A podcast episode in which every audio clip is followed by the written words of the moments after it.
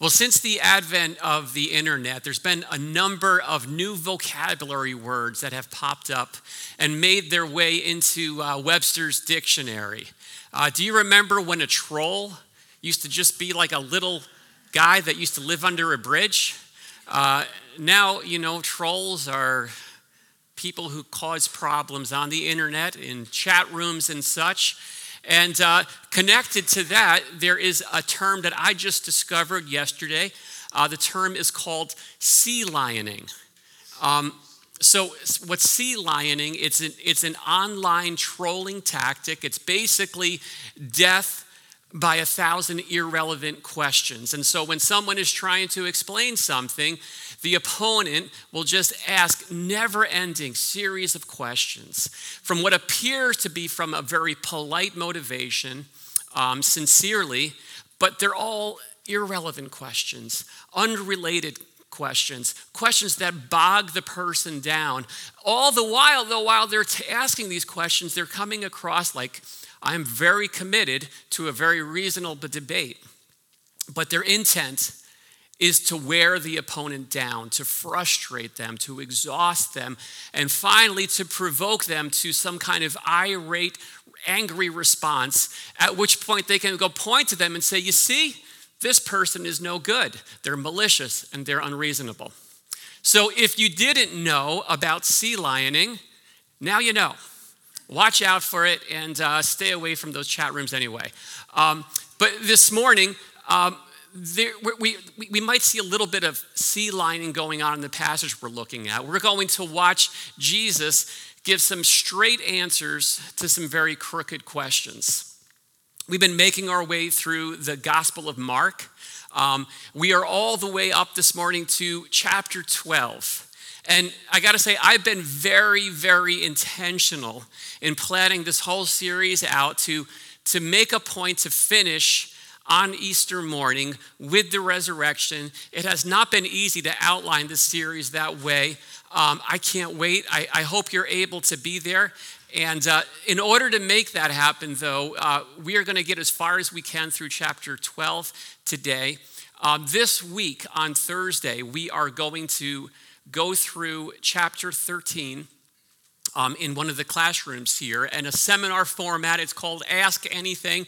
So if you want to know about Mark chapter 13, if you have any questions throughout the course of this, uh, come to that. You're welcome to it. And then uh, next Sunday, we're going to skip over that and go right to um, chapter, uh, chapter 14. Um, but, uh, but we're looking at these straight answers um, to very crooked questions. And before we get to those questions themselves, the first thing we see as we open up the Bible into this passage is we, we get a story first. Jesus shares the very pointed parable that really sets the stage for how things are going to unfold in the days ahead. And so, this story that we're going to look at is more of a direct allegory than probably any other of the parables that Jesus told. So, by allegory, what that means is that the characters in the story are directly referring to particular actual people, as opposed to most parables that are just telling general truths. And so we're going to look at who is playing what part in this script that is being written. But before we do that, let's just read through the script and unpack what the story is all about. So in Mark chapter 12, starting in verse 1, it says this And he began to speak to them in parables. A man planted a vineyard and put a fence around it, and dug a pit for the winepress, and built a tower, and leased it to tenants, and went into another country. When the season came, he sent a servant to the tenants to get from them the fruit of the vineyard. And then and they took him and beat him and sent him away empty-handed. And he sent to them another servant and they struck him on the head and treated him shamefully. And he sent another, and him they killed. And so with many others, some they beat and some they killed. He had still one other, a beloved son. Finally, he sent him to them, saying, They will respect my son. But those tenants said to one another, This is the heir. Come, let us kill him, and the inheritance will be ours. And they took him and killed him and threw him out of the vineyard. What will the owner of the vineyard do? He will come and destroy the tenants and give the vineyard to others. Have you not read this scripture? The stone that the builders rejected has become the cornerstone. This was the Lord's doing, and it is marvelous in our eyes. And they were seeking to arrest him, but feared the people, for they perceived that he had told the parable against them. So they left him and went away. All right, so this story is about a lot of different things. So we're going to look at three things. The first is that this is a story about God's outrageous patience. The outrageous patience of God. The first character we meet in the story is, is the owner. Uh, this owner has done all the hard work. He set up this beautiful, fully functioning vineyard operation. Now, the part of that owner gets played by the Lord right? He is the one who established the vineyard. And that's a reference to God's chosen people, Israel. He created them out of nothing, He freed them out of slavery. He set them up in their own land to be a holy people dedicated to His redeeming purposes. And after He finished, he, he, he leases the vineyard out to his tenants. God, God entrusted the care of his chosen people to spiritual leaders who, who show this shocking disregard for what's been entrusted to them right? The, the owner sends out a servant to collect on the rent. And verse 3 tells us that instead of giving the owner what's due him, the tenant sees this servant, they beat him up, and then they send him away empty handed. All right, so that's in verse 3. And if we fast forward to the end of the story, skip to verse 9, what we see is Jesus is going to ask this question, and then he answers the question himself What will the owner of the vineyard do? Now, the answer is pretty obvious heads are going to roll. The owner is going to take decisive action when he comes and destroys the tenants, is what it says, and, and gives the vineyard to others. But the thing is this it, it takes a while to get there. The distance between verse 3 and verse 9 is pretty large. And the question is really this why would the owner, why would he wait six verses before he gets to the point where he's had enough? Why wouldn't he just deal with these tenants after this very first episode? After the servant comes back black and blue and empty handed? I, I think that would be enough if it were me, right? But instead, he, he sends out a second service. That one, the tenants treat shamefully. He comes back with a concussion. And even after that, the owner is still holding back. He sends out servant number three. Now, now the servants in this story, they're referring to, to the Old Testament prophets that the Lord sent to Israel. And, and servant number three in this story, he never even makes it back. The tenants killed him. All right, now that has got to be enough, right? That has to be the final straw, right? Wrong. Not yet. At the end of verse 5, we read this sentence, which is shocking to me. It says, And so with many others, some they beat and some they killed. I don't know about you, but to me, that seems borderline insane to wait and hold back that long. The tenants at this point have yet to exhaust the owner's patience. And if we're honest, holding back for that long seems ridiculous. It seems absurd. And you see, that's the point.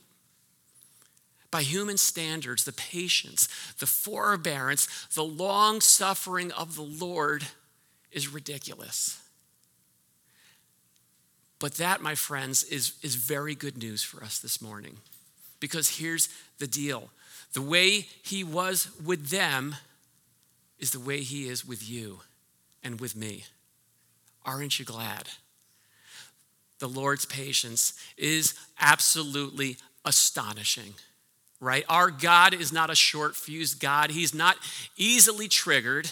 He's not watching from the sky, waiting for that moment when you mess up so he can strike you down with a lightning bolt. If, if that is the mental image that you are carrying around of your Heavenly Father, it's time for a system update. Run that system update.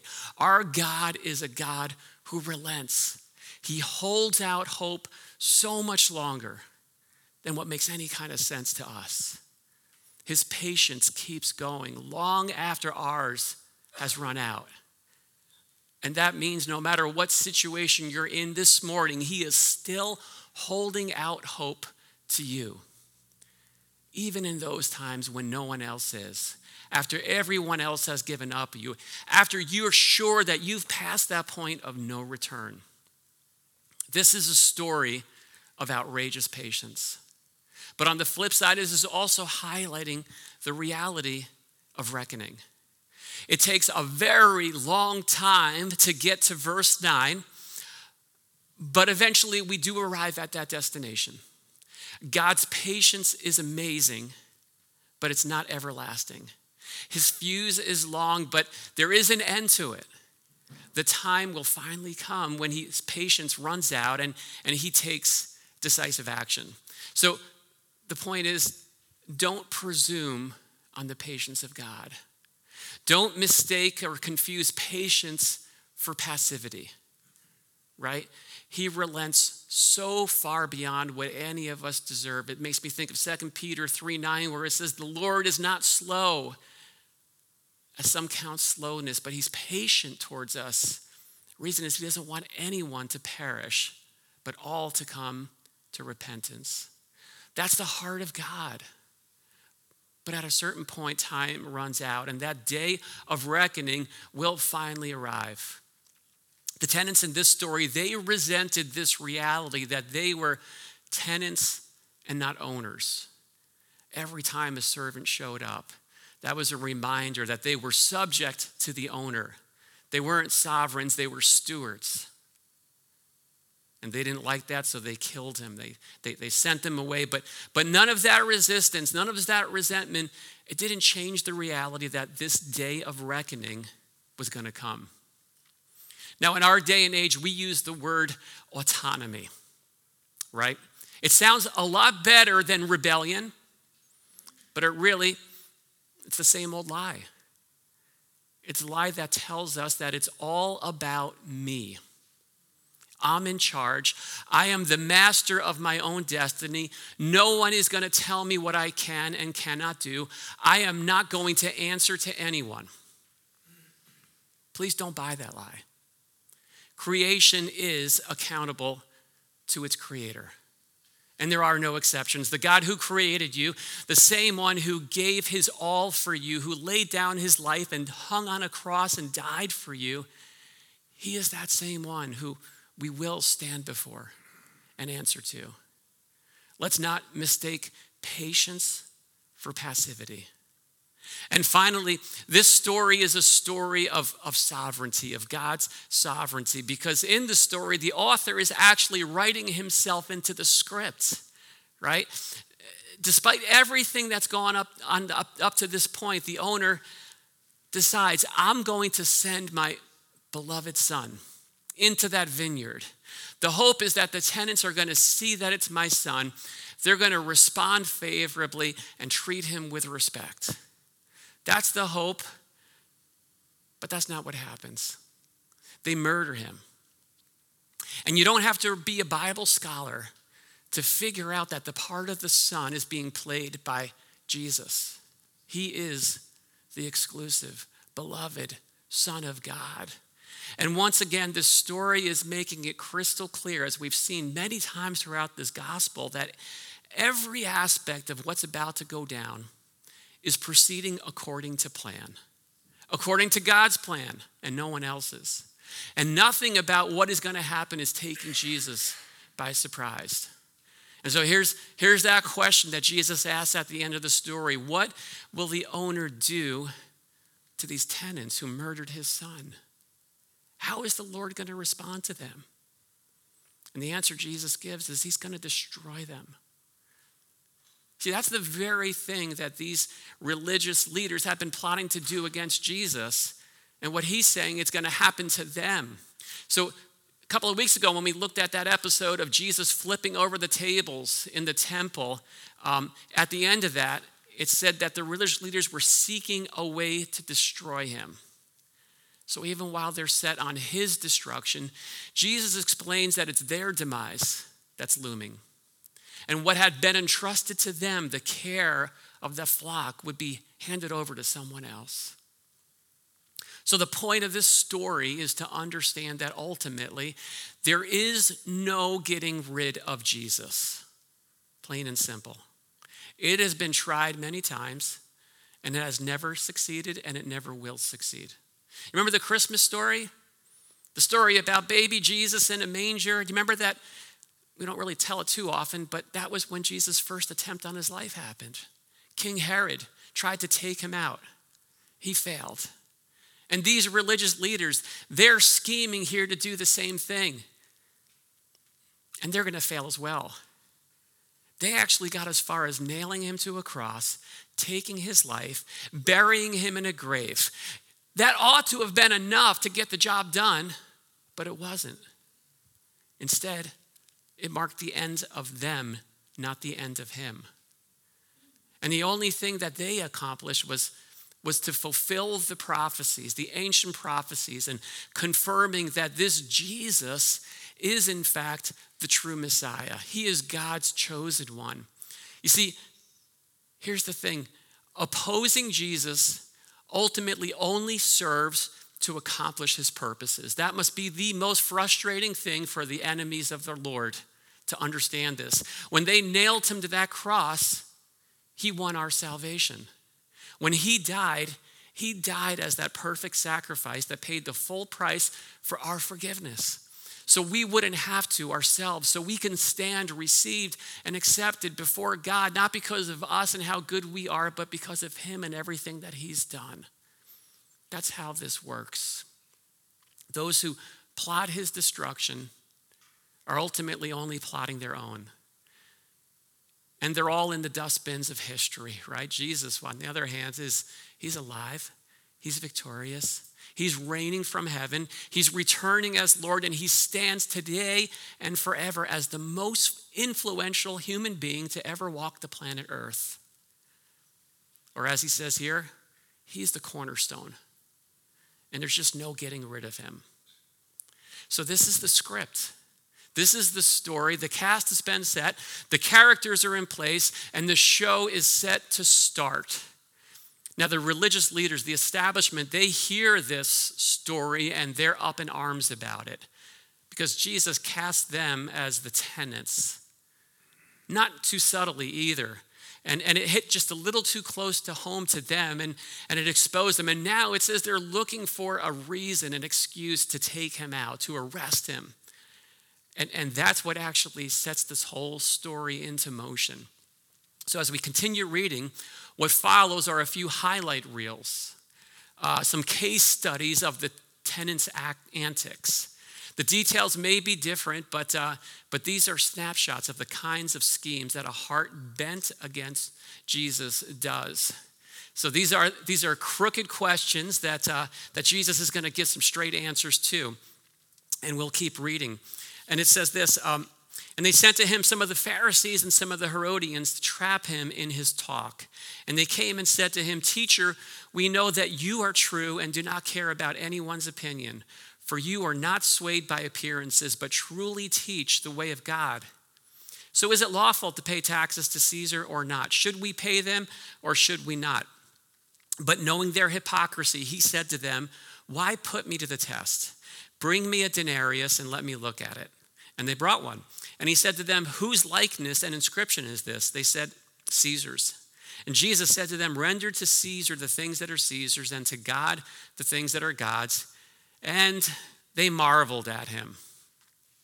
The Pharisees are trying to trip Jesus up over the issue of, of paying taxes. That, that was a hot topic uh, back in their day. And you know, come to think of it, it's, it still is, right? It's always a hot topic, a controversial issue. And, and so if you heard this and you're hoping, this is it, is Jesus going to get me off the hook? Sorry to disappoint you. April 18th is less than a month away. And uh, get on it, file those taxes. This still applies to you. But, but Jesus answers and tells them, render to Caesar the things that are Caesar's and to God the things that are God's. It's a brilliant answer. It leaves the Pharisees marveling, speechless, because they were certain they had come up with the absolute perfect question. This was a question that either way Jesus answered it, they were sure this was going to get him in trouble. Either as a zealot, they would be accused of being a zealot with the Roman government, or as a traitor with the Jewish loyalists. But either way, they were sure Jesus was going to lose when he answered this question. And that was their whole intent, that was their goal. And so, what it is, it's their blatant hypocrisy that takes center stage in this episode. The Greek word for hypocrite is the same word as a stage actor. A hypocrite is someone who puts on a show. And so in this case, they hid their evil intentions underneath a religious mask. They try to butter Jesus up with their pretense, with their platitudes, with flattery. Teacher, we know that you're true. We know that you don't care about people's opinions. We know you're not swayed by things like that. You teach God's ways. It all sounds like they're friends, but underneath that mask, they're foes. And their act, it, it bombs, right? Jesus sees right through it. And it's worth noting hypocrisy is different than falling short of the ideals that we aspire to, right? This is something that really is worth clarifying. All of us fall short. Every one of us in this room are works in progress in all of our lives, there is a gap between who we are today and who we know we ought to be, who we're becoming, who we're in process of. And, and that's the whole reason for spiritual growth, right? We, we pursue that. We're, we're honest about that gap. We work to close that gap. That's different than hypocrisy. Hypocrisy hides the gap. Hypocrisy projects something different than what's really there. And hypocrisy has no intention of closing that gap or, or changing at all.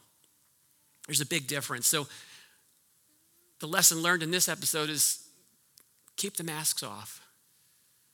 Opt for authenticity instead of duplicity and hypocrisy. Refuse to project that image, to manage perceptions. We don't need to be perfect.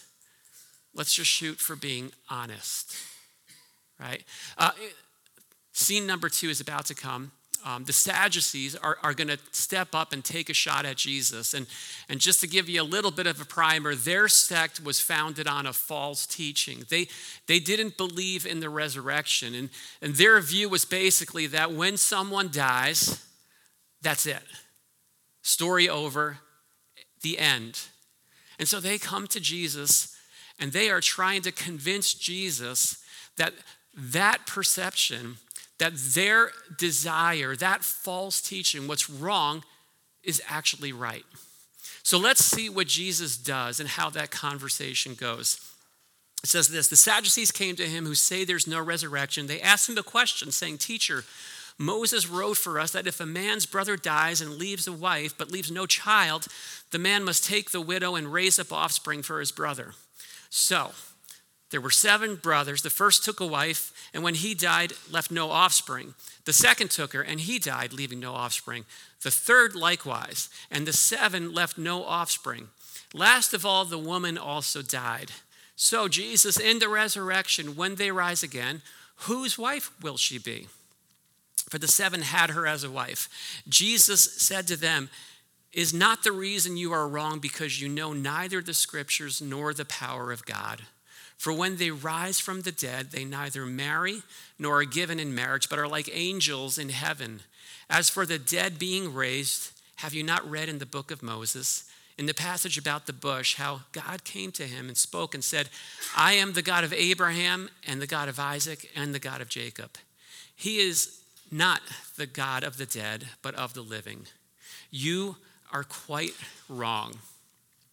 All right, so here in this episode, what we find out is number one, that truth matters. Truth matters, right? Jesus does not cater to false teaching, he corrects it. And at the heart level, this is sort of that same attitude that puts self in the center. We're, we're told that what, what I think is what matters most. This is my point of view, or as we hear today on a regular basis, this is my truth, which is a contradiction in terms. There is no my truth, there is the truth, and there is your opinion. But those are not the same. And so sometimes it starts out with a rebuke, with hearing Jesus tell us the same thing that he told them You are quite wrong. Do you have room in your view of Jesus for him to say that to you? That's the first question, right? Because this still applies in the day and age that we live in. In this day and age where it's all about perspectives that tell us everyone's point is valid, everyone just needs to be affirmed, Jesus is still saying that when it's not right, it's wrong. And the reason they're wrong, he says, is because they don't know the scriptures. That's the sad reality because that's where the truth is found. That's the authority that he pointed them to, and it's the authority that he points us to as well. And so, what I would urge you to do is to keep this book open. Live your lives within the boundary lines of Scripture.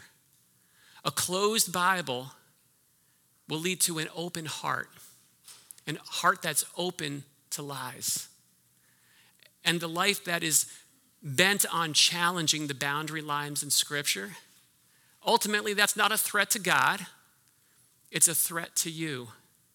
Choosing to cross that boundary is choosing to step off a cliff, and in so doing, plotting your own self destruction. He also tells them this that they're wrong not because they all just only because they don't know the scriptures, but they also, they says they don't know the power of God. Their assumption their belief, their view is that death is more powerful than God, right? To, to them, faith would have been nothing more than a coping mechanism, something that can help you through life from the cradle to the grave. And that's it. See, that, that's an emasculated faith.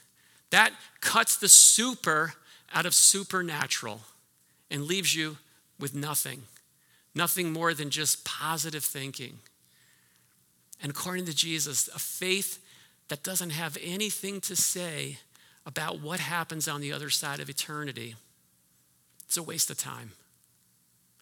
Death, defeat, that's it's kind of what Easter is all about, right? And, and after the resurrection, I don't think anyone heard from the Sadducees again. They just kind of evaporated um, I'm going to hold out to talk more about the resurrection until, until we get there on Easter morning. But here's the point if your faith doesn't extend beyond the here and now, if it doesn't impact and speak into what's next in such a way that that motivates the way that you live in the present, it's not faith. It's, it's just inspiring thoughts and positive thinking. And so, Jesus, in this answer, he, he gives us just this little sneak peek into what's next, into the other side. And so, he takes this, this, this closest, most intimate human relationship, marriage, one man, one woman for one lifetime, to death do us part, right? Um, and, and, and there's no other relationship on earth that, that is as close as that bond. But here's the thing on the other side, in heaven, we're promised that now we know in part, then we will know in full. So if your concern is that, am I going to even recognize my spouse when we get to heaven? Of course you will. You're not going to know less, you're going to be you're going to know more. Here's the thing. And this is what we can barely begin to even fathom is that this bond of marriage so close and so intimate, is utterly eclipsed by the bond that we have in Christ, of being united with Christ. It's infinitely deeper and greater. That's why we say to be absent from the body is to be present with the Lord. That's what faith is about. That is the confidence that we have as believers to know what's next. So, that's the second question. There's one more question that's asked, the final question. And, uh, and let's just close with that.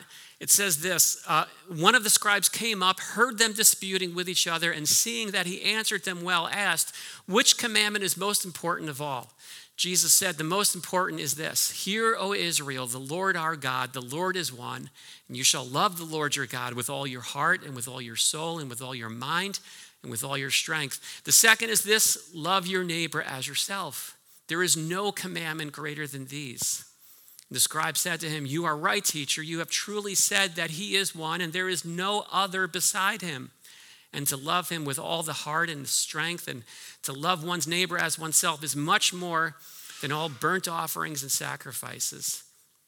And when Jesus saw that he answered wisely, he said to him, You are not far from the kingdom of God. And after that, no one dared to ask him any more questions.